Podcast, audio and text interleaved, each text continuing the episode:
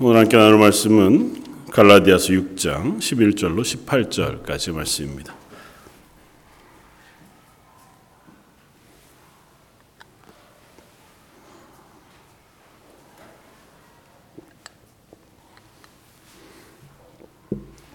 신약 성경 갈라디아서 6장 11절로 18절.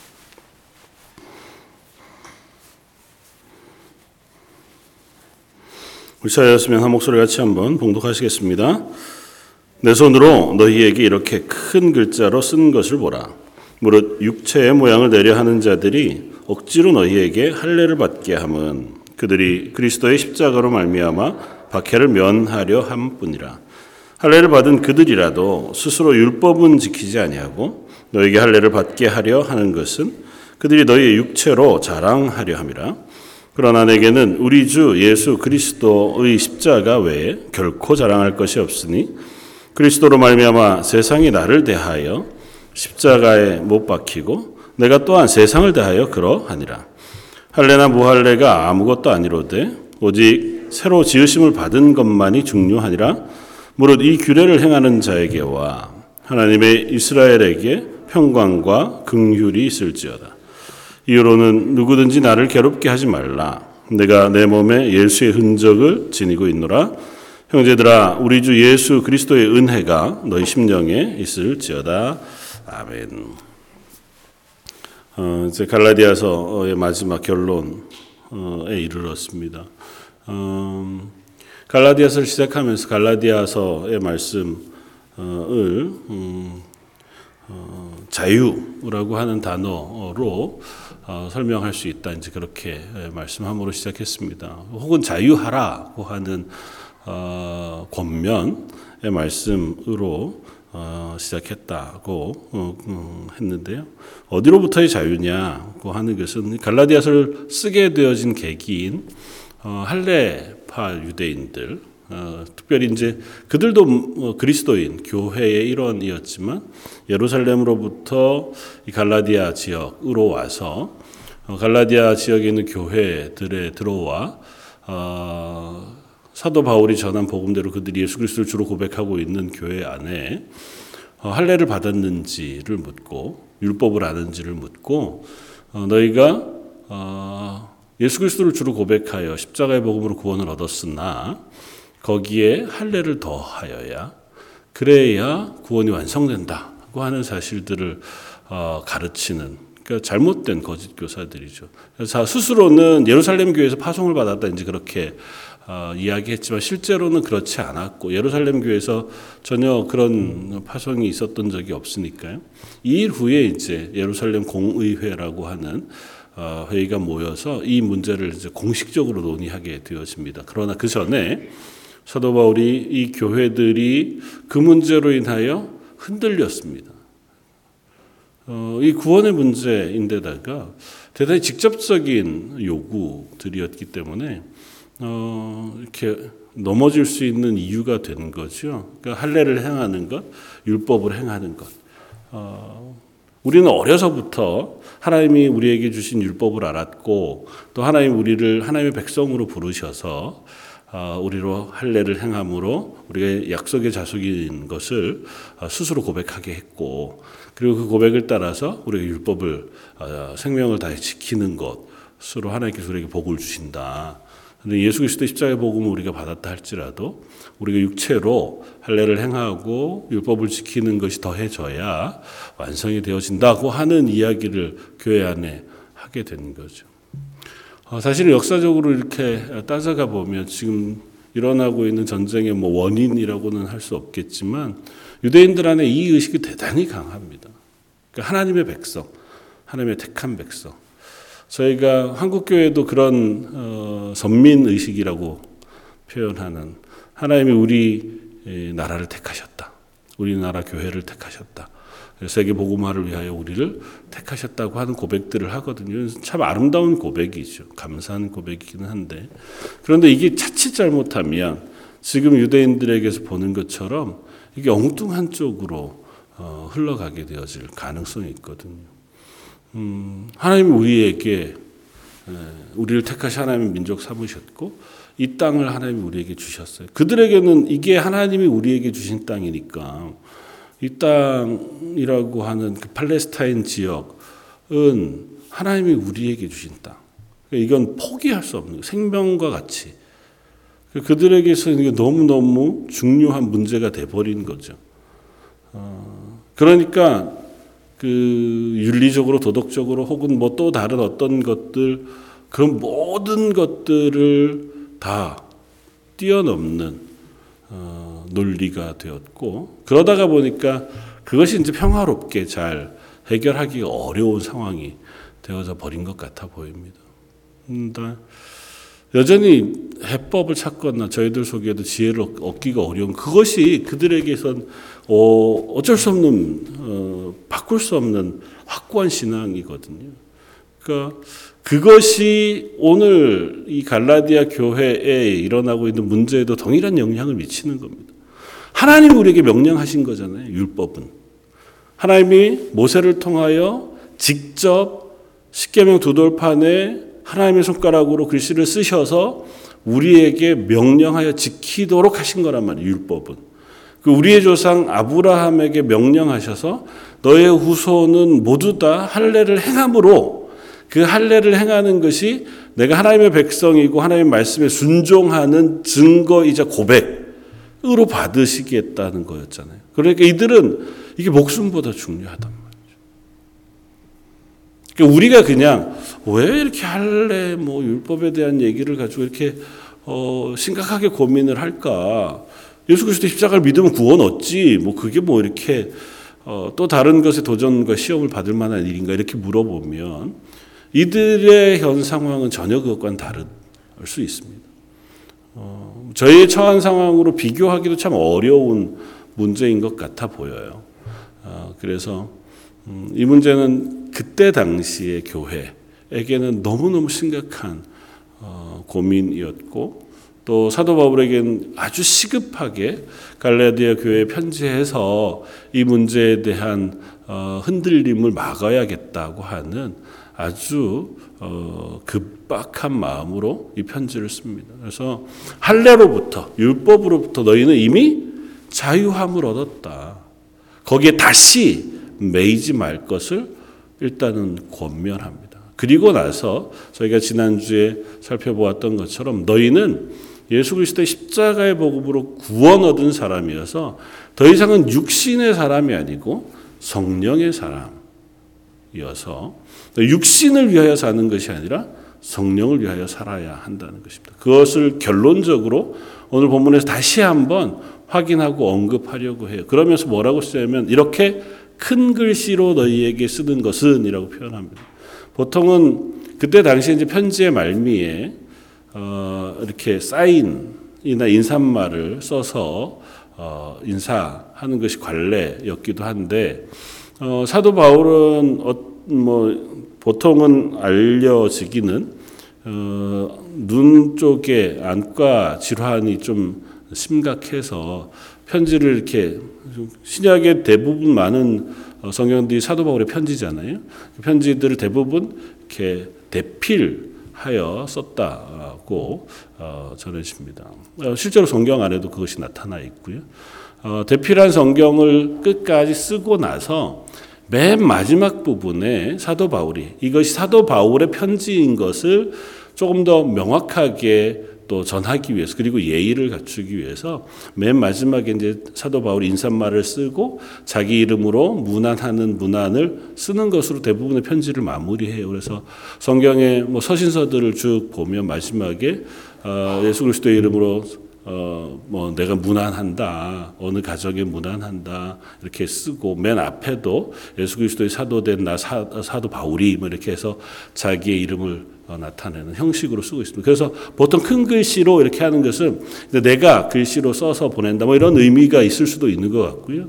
또 다른 의미로는 음, 좀 중요하게 다시 한번 이렇게 강조해서 이걸 쓰는 것이니 쪽 집중해서 이 부분에 대한 것들을 한 번만 더 생각해 봐 주기를 원하는 마음에 아마 이렇게 쓴 것이기도 하겠다. 이렇게 정확하게는 이 표현이 무엇인지는 알 수 없지만 분명히 큰 글씨 강조해서 읽을 만한 어, 부분인 것만은 분명해 보입니다. 그러면서 12절에 이렇게 씁니다. 어떻게 요 무릇 육체의 모형을 내려 하는 자들이 억지로 너희에게 할례를 받게 함은 그들이 그리스도의 십자가로 말미암아 박해를 면하려 함뿐이라. 육체로 너희로 할례를 받게 하는 문제 때문에 이 편지를 썼잖아요. 그 문제를 다시 한번 어, 거듭 확인합니다. 그건 아니다. 할례를 받는 것 그것은 육체의 문제라고 환원해서 이야기를 합니다. 앞서 5장 그리고 6장에 쭉 설명해 왔던 것처럼 어, 그리스도인의 삶을 두 개로 구분했잖아요. 육체의 일을 하는 것과 성령의 일을 하는 것. 육체의 사람과 성령의 사람, 육체로 심는 것과 성령으로 심는 삶을 비교해 오면서 이제 할례에 대한 할례를 강조하고 할례를 행하라고 하는 것이 바로 육체의 일이라고 하는 사실을 설명하고자 합니다. 그래서 육체의 모양을 내려 하는 자들이 억지로 너에게 할례를 받게 하려고 하는 것은 첫 번째는 그리스도의 십자가로 인한 박해를 면하려고 하는 것이다. 두 번째, 그들이 할례는 받았지만 스스로 율법을 지키지는 않는다. 그러니까 그들이 율법을 철저하게 하나님이 명하신 것들을 완전하게 지키면서 할례를 행하는 것도 아니라는 겁니다. 왜냐하면 그들의 목표가 율법을 온전하게 지키는 데 있지 않기 때문에 그들의 목적은 뭐냐 하면 스스로를 자랑하는 데 있어요. 그렇게 설명을 합니다. 너희에게 할례를 받게 하려는 것은 그들이 너희 육체로 자랑하려 함이라. 그들의 의도가 할례를 받은 것으로 인하여 사, 자기의 육체를 자랑하는 데에 목적이 있다는 것에 너희가 속지 말라는 것입니다. 왜냐하면 할례를 받는다고 하는 건 결코 어, 그리스도인의 표지가 될 수 없습니다. 또 다른 표현으로 하자면 육체의 일들은 내가 그리스도인이냐 그렇지 않느냐를 드러내 는 표지가 될 수 없습니다. 유대인들에게는 할례 율법을 지키는 것이 어떤 표지가 돼요? 유대인이냐 그렇지 않느냐를 구분하는 표지가 됩니다. 이 사람은 할례를 받았어. 그럼 아 유대인. 할례를 받지 않은 사람은 유대인이 아닌 거예요. 그러니까 할례를 받았다는 건 아브라함의 후손이라고 하는 고백을 하는 거고 할례를 행하지 않은 사람은 그걸 거절하는 사람이 되는 거죠. 이방인이라 할지라도 내가 하나님을 알고 율법을 지키기로 작정한 이들은 할례를 행하고 율법을 지키는 거거든요. 그러니까 율법을 지키고 할례를 행하는 것은 그들에게 내가 하나님의 백성이라고 하는 내 증거, 자기 고백을 가진 것과 비슷해 보이는 것이라는 거죠.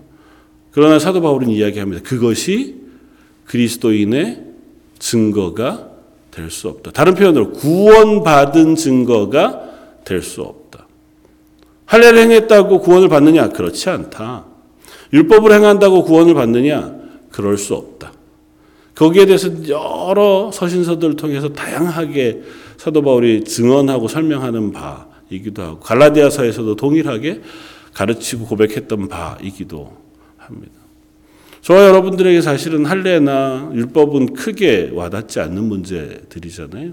그러면 이렇게 우리에게 적용해 볼 수 있습니다. 할례나 율법을 가르치는 이 사람들이 예수 그리스도 십자가의 복음을 알까요, 모를까요? 예수 그리스도 십자가의 복음을 믿는 사람일까요? 그걸 믿지 않는 유대인일까요? 믿는 사람이에요. 오해하시면 안 돼요. 이 사람들은 스스로를 예루살렘 교회에서 파송받아 왔다고 얘기하거든요. 그러니까 나도 예수님을 믿어요. 예수님을 믿고 예수님을 주로 고백해요. 그리고 십자가의 복음으로 구원받았다고 고백해요. 거기에다가 뭘 더해야 된다고요? 할례와 율법을 더해야 된다. 라고 이야기하는 겁니다. 나도 예수님을 믿어. 근데 야, 증거가 너 믿는다는 걸 어떻게 증거할 거야? 라고 하는 질문을 하는 겁니다. 많은 이단들이 그런 질문들을 하잖아요. 너 구원받은 증거가 어디 있어? 어, 몇월 며칠 날 구원받았어. 구원받아서 뭐가 어떻게 됐는데? 넌 구원받고 교회에서 전도를 몇 명이나 했어? 교회에서 무슨 봉사 하는데? 뭐 이렇게 육신으로 드러난 겉으로 드러나는 증거들을 자꾸 이야기하면 우리들이 조금 위축되는 경향이 없지 않단 말이죠. 그럼 물어, 물어 볼 수 있습니다. 성경을 몇 번 읽으면 우리가 구원받은 증거가 될까요? 평생? 최소한 1년에 한 번? 구원 못 받으신 분들이 너무 많죠, 그렇게 되면. 평생 그래도 한 번 이상은 읽어야지. 성경 한 번도 안 읽고 구원받았다는 건 거짓말이야. 어, 그런 것 같아 보이잖아요.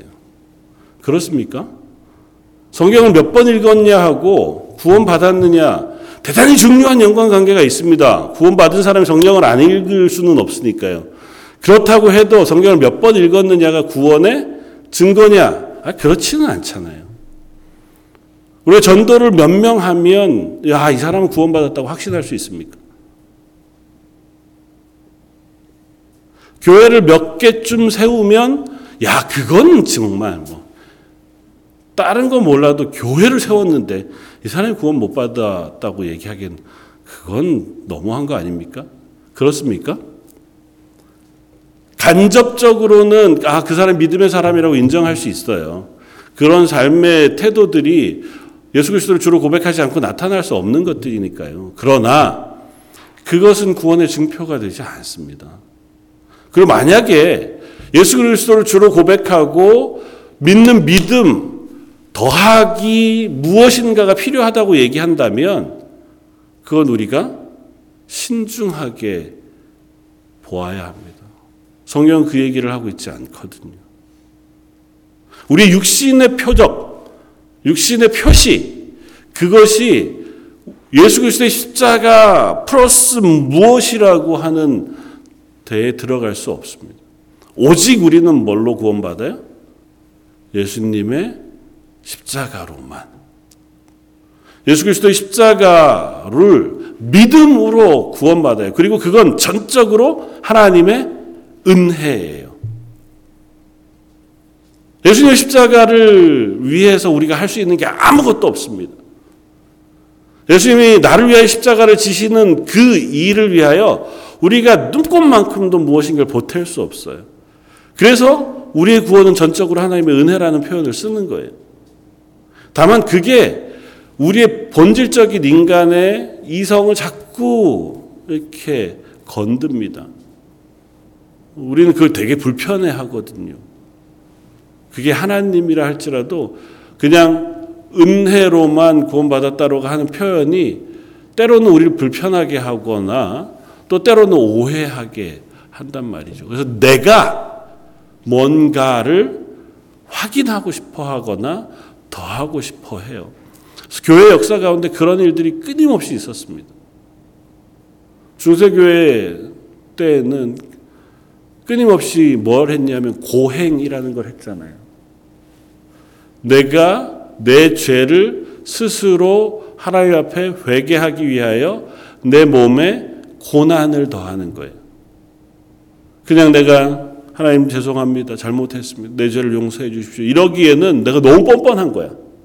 실제로 그렇죠. 뭐 얼마나 뻔뻔해요. 맨날 죄를 지으면서 교회 와서는 또 하나님 지난 한 주간 범죄한 것을 용서해 주십시오. 그러면 아우 나는 회개 다 했으니까 날 용서해 주셔서 이러고 가면 얼마나 뻔뻔해요. 자기 그것도 잘못된 거죠. 그러니까 뭘 하고 싶으냐면 내가 확인하고 싶어요. 그래서 뭐 했냐면 채찍질을 스스로한테 하기도 하고 그래서 생겨난 게 성지순례라는 거예요. 성지를 가 내가 순례하되 무릎으로 그 길을 걷고 내가 고행을 하여 그 예수님이 걸은 그 십자가 비아돌로로사라고 하는 그 길을 무릎으로 꿇고 기도하며 나도 함께 걸어 그 곳을 걸으면 내 죄가 씻겨지든 그 고백이 전혀 나쁘지 않습니다. 그럼에도 불구하고 그것이 우리의 죄를 씻지 않아요. 그게 우리 인간의 본성이란 말이죠. 그러니까 지금 갈라디아 교회에 그것이 그들에게 문제가 되는 이유는 이게 인간의 본성에 계속해서 부닥치는 문제이기 때문에 그래요. 그게 유혹하고 우리를 건드리면 그게 자꾸 우리를 어렵게 넘어가게도 하고 곤란하게도 하기 때문에 이 사- 갈라디아 교회가 믿음으로 선 교회였음에도 불구하고 이 문제에 넘어갔던 겁니다. 그래서 사도 바울이 그럴 수 없다라고 하는 사실을 다시 한번 설명하면서 이 결론적으로 야 그건 다 육체를 자랑하려고 하는 것에 불과한 것이다.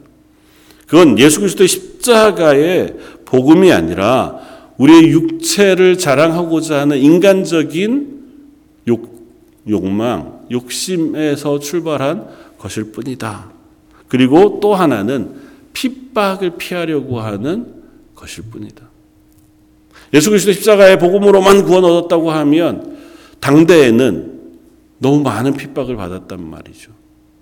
그때는 그것만 가지고 유대인들에게 얼마나 심각한 공격을 받았는지요.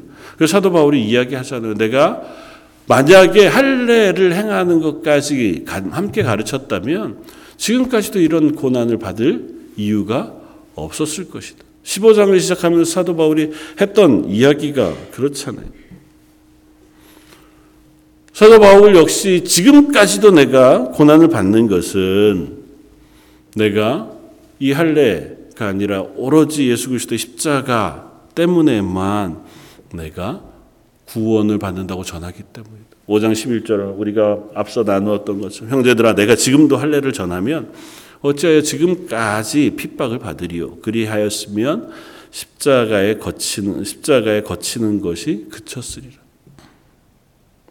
그러니까 내가 예수 그리스도 십자가를 전하면서 야 할례도 받아야 돼라고 했다면 유대인들은 적어도 사도 바울을 핍박하려고 쫓아다니지 않았을 거라는 거죠.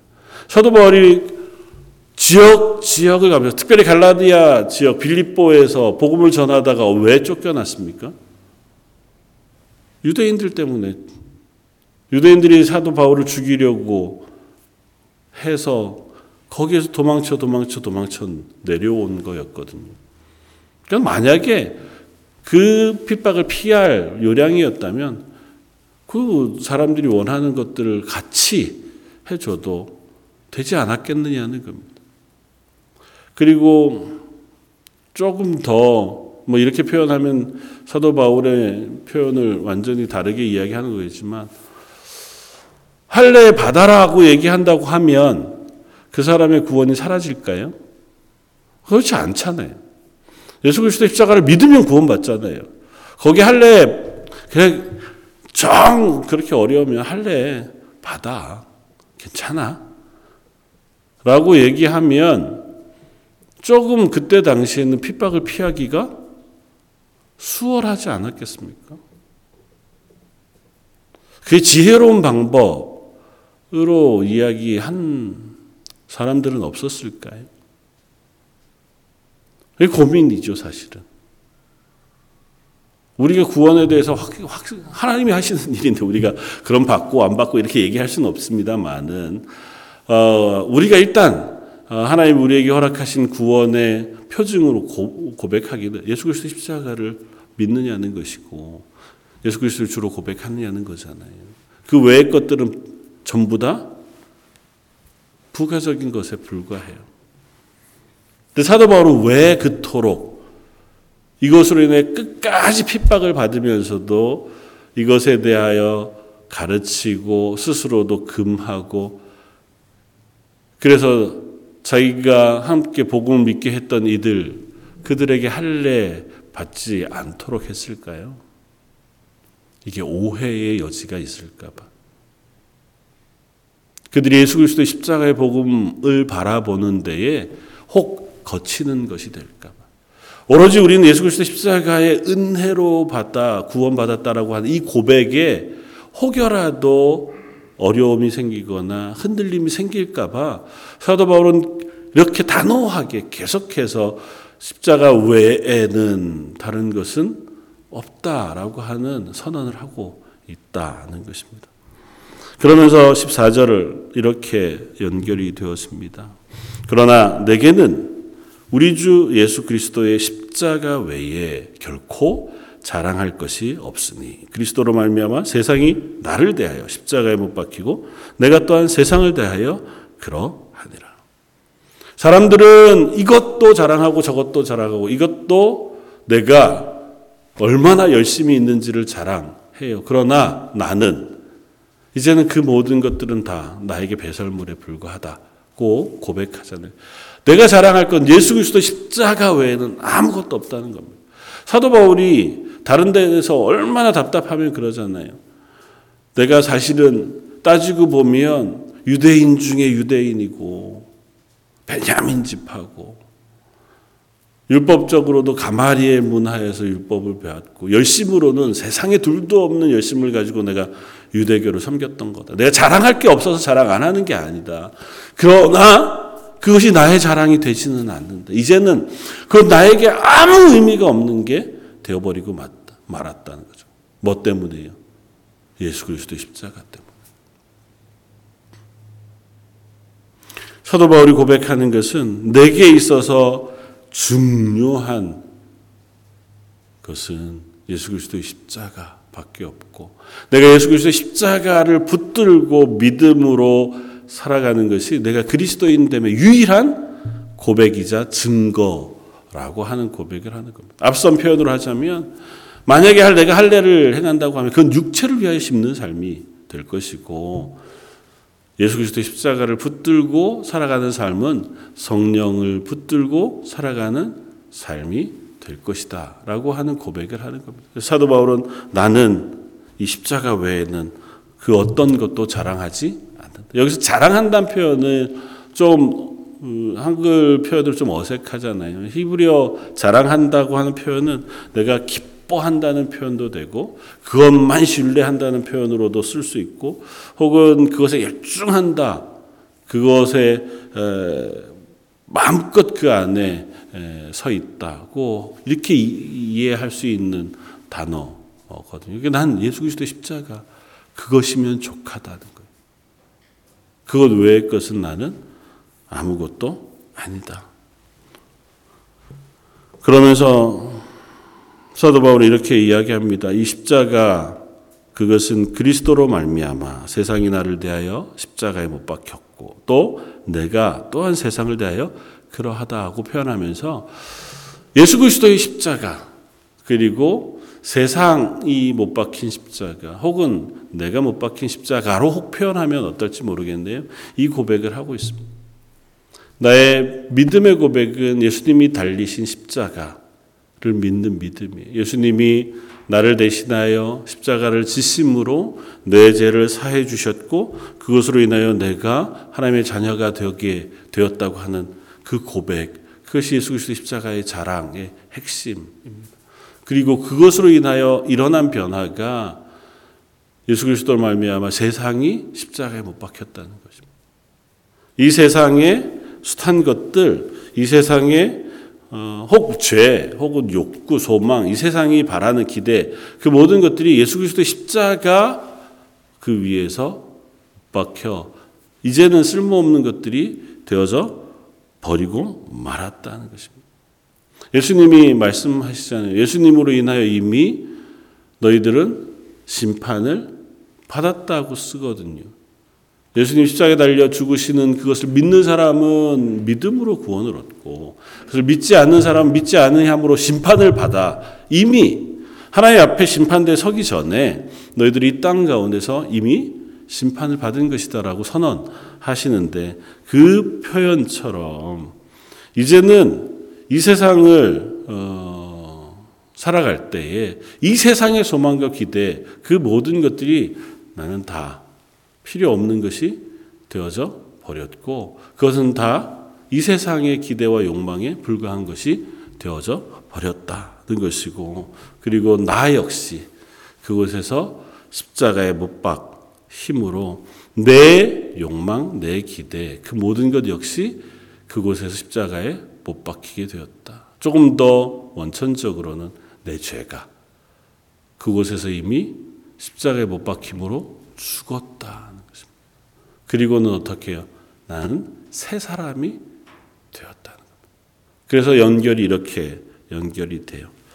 할례나 모할례가 아무것도 아니로되 오직 새로 지으심을 받은 것만이 중요하니라. 예수님의 십자가 위에 이미 내 세상적인 욕망 그리고 이 세상의 기대 소망 뿐만 아니라 내 죄도 다 못 박아 죽었어요. 그러니까 옛 사람은 죽고 그 십자가에서 예수 그리스도 십자가에서 함께 죽었고 이제는 새 사람이 되었어요. 뭘로요? 성령으로 새롭게 하심을 받은 새 사람이 되었다고 고백합니다. 그 새 사람은 무엇으로 난 사람이에요? 앞선 표현으로는 성령으로 난 사람. 성령이 우리 가운데 오심으로 성령이 주인이 되신 새로운 생명이 됩니다. 성령은 성경에서 자주 호흡으로 어, 연결해 표현되어지잖아요. 예수님께서 부활하신 후에 제자들을 찾아오셔서 성경 명확하게 아름답게 그렇게 표현합니다. 제자들 향하여 숨을 내쉬며 가라사대 성령을 받으라. 물론 그 전에 샬롬을 인사하시지만 예수님의 핵심은 그거거든요. 숨을 내쉬시며 가라사대 성령을 받으라. 그 전에는 우리는 육신의 사람이에요. 육신이 호흡하잖아요. 그런데 이제는 그 육신은 십자가에 죽고 성령이 호흡으로 들어와 성령으로 사는 사람이 되는 거예요. 성령이 우리에게 임하시면 그래서 우리는 더 이상 육신의 사람이 아니라 성령의 사람으로 변화 되어진다는 것입니다. 사도 바울의 온 편지에서 성경의 모든 곳에서 그 고백을 우리에게 전하고 있습니다. 그러니까 우리는 새 사람이 되었다는 하나님 안에서 이제는 새롭게 변화되었다는 겁니다. 그 변화가 우리들 속에 그리스도인 됨의 증거가 되어진다는 거예요. 할례 받았느냐? 율법을 얼마나 지키느냐? 우리의 외적으로 무슨 어떤 그것이 우리의 변화 혹은 그리스도인 됨의 모습이 아니라 성령이 오셔서 변한 나의 모습이 오히려 내가 그리스도인 됨의 고백이 되어진다는 것입니다. 성령이 내게 오시면 어떤 변화가 일어납니까? 성령의 열매가 우리 속에 나타나요. 성령의 열매를 심음으로 우리의 삶과 우리 주변의 변화가 나타나요. 그것이 우리에게 그리스도인의 표징이 된다는 것입니다. 참 어려운 문제죠. 그리고 우리가 그 문제 앞에만 서면 참 부끄럽습니다. 그러나 분명한 게 있어요. 우리 질문해 봐야 됩니다. 나는 과연 그것 때문에 내 삶에서 싸움을 싸우고 있는가? 내 속에서 그 최소한 성령과 육신의 삶이 싸우고는 있는가? 성령이 내 가운데 오셨으면 이 싸움은 반드시 있습니다. 우리가 이 땅에 있는 한 육신이 완전히 사라지지는 않아요. 우리 이 땅에 살고 있는 한 육신의 욕망, 육신의 소욕, 또 죄의 소욕, 그 모든 것들이 여전히 우리 속에 있습니다. 사라지면 참 좋죠. 성령이 우리 속에 오시면 당연히 사라져야 할 것들인데도 불구하고 여전히 우리 속에 남아있단 말이죠. 그런데도 불구하고 성령이 우리 속에 오셔서 내가 그리스도인 되었다면 뭐 전 태어날 때부터 그리스도인이어서 교회 출석하고 전 태어날 때 교회 뜰 안에서 태어났으니까요. 그 정도쯤 되면 태어날 때부터 성령이 있으셨으니까 저는 뭐 변할 게 없잖아요. 그렇지 않습니다. 그 사람도 내가 내 입술로 내 이성으로 예수 그리스도를 주로 고백해야 하는 시기가 와요. 그래서 물론 대단히 극적인 변화는 아니지만 내가 스스로에게 질문하고 대답해야 될 시기가 반드시 옵니다. 믿음의 가정에 있는 아이들에게도 반드시 그 시점이 와요. 그리고 그 시점이 중요합니다.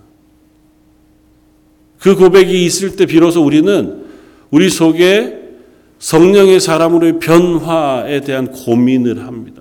그리고 그 고민은 반드시 우리에게 질문해요. 매일 승리한다. 아이, 그렇지 못하죠. 그러나 적어도 싸운다. 그래서 가끔은 제가 청년들한테는 그런 표현을 했습니다. 최소한 그리스도인은 그래서 자주 괴로워한다. 우리 죄가 우리 속에 너무 크게 느껴지거든. 성령이 우리 속에 임하시면 정말 죄에 대해서 민감해질 수밖에 없다. 조금 더 과장하자면 성경에 예민하면 할수록 우리가 하나님 말씀에 예민하면 할수록 마치 피부를 한불 싹 벗겨 낸 것과 같을 만큼 예민해질 수 있다. 사실 굳은 살이 박힌 손으로는 뭘 잡아도 크게 아프지 않잖아요. 심지어 막 자갈이 많이 날카롭게 있는데 위를 걸어도 혹은 거기를 손으로 잡아도 그냥 견딜만 하단 말이에요. 근데 만약에 피부가 이렇게 살로 칼로 확 베어지거나 데어서 확 일어난 데는 바람만 불어도 통증이 느껴져요. 죄에 대해서 그렇습니다. 내가 성령으로 새로워지지 않고 성령에 민감하지 않을 때에 말씀에 민감하지 않을 때에는 죄에 접촉하고 죄를 범하는 것이 크게 나를 받아하지 않아요. 그냥 머리로는 알죠. 아 이건 잘못된 거. 그리스도인으로는 이게 옳지 못한 건데 정도쯤에서 그칠 수 있습니다. 그러나 내가 말씀에 민감해지면 질수록 그런 부분들이 내게 너무 어려워져요. 도저히 이거는 내가 함께 있을 수 없는 자리가 되기도 하고 때로는 그것 때문에 너무 괴롭기도 합니다. 밤잠을 설치기도 하고 그래서 뭐 합니까? 회개한다고요. 그게 너무 힘드니까 하나님 앞에 회개하지 않을 수는 없는 거예요. 내가 이게 죄인지 너무 명확하니까 이게 나를 너무 힘들게 하니까 그리스도인 내가 서지 말아야 할 곳에 내가 섰거나 행하지 말아야 할 것을 행했기 때문에 그게 나를 힘겹게 하니 하는 수 없이 어디로 가냐 하면 십자가 앞에 가는 거예요. 예수 그리스도의 십자가로 날 다시 씻어 주십시오. 그래서 참회하고 통회하고 다시 그곳으로 돌아가지 않기 위하여 애쓰고 그걸 회개라고 표현하잖아요. 그러니까 성령의 열매를 맺는다는 것은 내 속에서 선한 열매만 자꾸 맺어내는 것으로만 우리가 확인하는 것이 아니고 내 육신의 것으로부터 멀어지고 그것으로부터 벗어나려고 애쓰는 싸움이 내 속에 일어나는 것이고 두 번째는 그러면서 하나님이 기뻐하시는 자리를 우리가 찾아가고 그 열매들을 맺어가는 것으로 우리가 선어가는 것이라는 것입니다. 사도 바울은 그 고백을 하고 있는 것이고 그 사도 바울의 고백이 사도 바울의 것만이 아니라 갈라디아 교회에도 동일하게 권면하면서 당신들도 예수 그리스도의 십자가만 자랑하고 그 십자가로 변화되어진 하나님의 사람의 삶을 살기를 바란다고 권면하고 있는 것입니다. 마지막 인사는 이렇게 끝이 납니다. 이후로는 누구든지 나를 괴롭게 하지 말라. 내가 내 몸에 예수의 흔적을 지니고 있노라. 예수의 흔적을 지니고 있다고 하는 표현이 정확하게 뭘 표현하는지는 우리가 잘 알기가 어렵습니다. 스티그마라고 하는. 근데 이 스티그마라고 하는 흔적이라는 표현은 보통은 노예가 가지고 있는 낙인을 스티그마라고 해요. 이때는 노예들은 가축에 불과하니까 어느 집의 노예면 그 사람이 어느 집 노예라는 걸 이 몸에다가 불로 인두를 지져서 이렇게 자국을 내 흔적을 남긴단 말이죠. 그, 그것 때문에 이 사람 노예, 그리고 이 사람은 누구 집 노예라고 하는 게 확인이 돼요. 그걸 스티그마. 근데 이 사도 바울은 자기가 당한 고난으로 인한 육체의 여러 흔적들, 그것이 난 부끄럽지 않다는. 얼마나 많은 매를 맞았습니까? 그러니까 몸에 뭐 채찍질이 안 물었다 하더라도 아마 자국으로 남아 있었을 것이고, 그가 몸에 당한 숱한 것들이 그를 상하게 했을 거지만 난 이게 예수 그리스도를 믿는 믿음의 자랑스러운 흔적이다. 이게 나는 예수님 것이라고 하는 표시와 같은 것이니 난 이걸 기뻐한다고 고백하는 겁니다. 만약에 내가 할례를 뭐 그래 그것도 괜찮아라고 했다면 이런 흔적들이 내 속에 잘 없었을 거야. 그러나 내가 예수 그리스도를 주로 고백하고 예수 그리스도 십자가 외에는 다른 것을 내가 자랑하지 않기로 작정하고 그것을 따른 결과가 이렇게 내 몸에 상처를 입힌 것이라면 이 상처와 흔적들은 내가 예수님의 것이라고 하는 흔적이니 난 이것으로 기뻐한다고 고백하는 고백인 줄 압니다. 저 여러분들에게는 어떤 흔적들이 있는지요? 여러분들이 그리스도인으로 살다가 여러분들 삶 속에 혹 가지고 있는 흔적들이 어, 저희들 속에 어, 고백되어질 수 있는 삶이었으면 좋겠습니다. 그것이 어떤 것이든. 그래서 세상이 야, 뭐 예수 믿는다고 구원받아. 예수님의 십자가가 실제로 그걸 믿는다고 뭔 변화가 있어. 라고 이야기할 때에 우리들의 삶이 그 흔적이 되어 그렇지 않다. 예수 그리스도를 믿음으로 구원 얻은 그리스도인의 삶은 이런 것이다 라고 하는 고백이 저와 여러분들의 삶 속에 흔적으로 나타나기를 원합니다. 전에는 참 내가 그렇지 못한 사람이었는데 이제는 그래도 예수님으로 인하여 이렇게 변화되었다고 고백할 수 있는 저 여러분들이었으면 좋겠고 그 싸움을 위해서 하나님의 은혜를 구하며 기도하는 저 여러분들 되시기를 주님의 이름으로 부탁을 드립니다. 다시 한 번 더 기도하겠습니다. 감사와 찬을 받으시기 합당하신 주님, 사도 바울의 마지막 권면처럼 저희들 속에도 예수 그리스도를 주로 고백하여 살아가는 믿음의 흔적들이 쌓여가기를 소원합니다. 저희들의 성품이 변화가 되고 저희 말투가 변화가 되고 저희가 살아온 흔적들 삶의 기록들이 하나하나 예수 그리스도를 믿음으로 고백한 믿음의 흔적들이기를 소원합니다. 세상 사람들 앞에서 부끄럽지 않게 더욱이 하나님 앞에 부끄럽지 않게 그리스도인으로 서갈 수 있기를 소원합니다. 그러나 그 모든 것 위에 그 모든 것 전에 예수 그리스도의 십자가의 복음 그 복음만 붙들고 그 복음 위에 하나님 앞으로 나아가는 저희들 되게 하여 주옵소서. 예배하는 성도들의 삶이 그 믿음으로 인하여 자유케 하시고 그 믿음으로 인하여 강건하게 하시며 그 믿음으로 인하여 이 땅에서도 승리하는 그리스도인 되게 하여 주옵소서. 오늘 말씀 예수님 이름으로 기도드립니다. 아멘.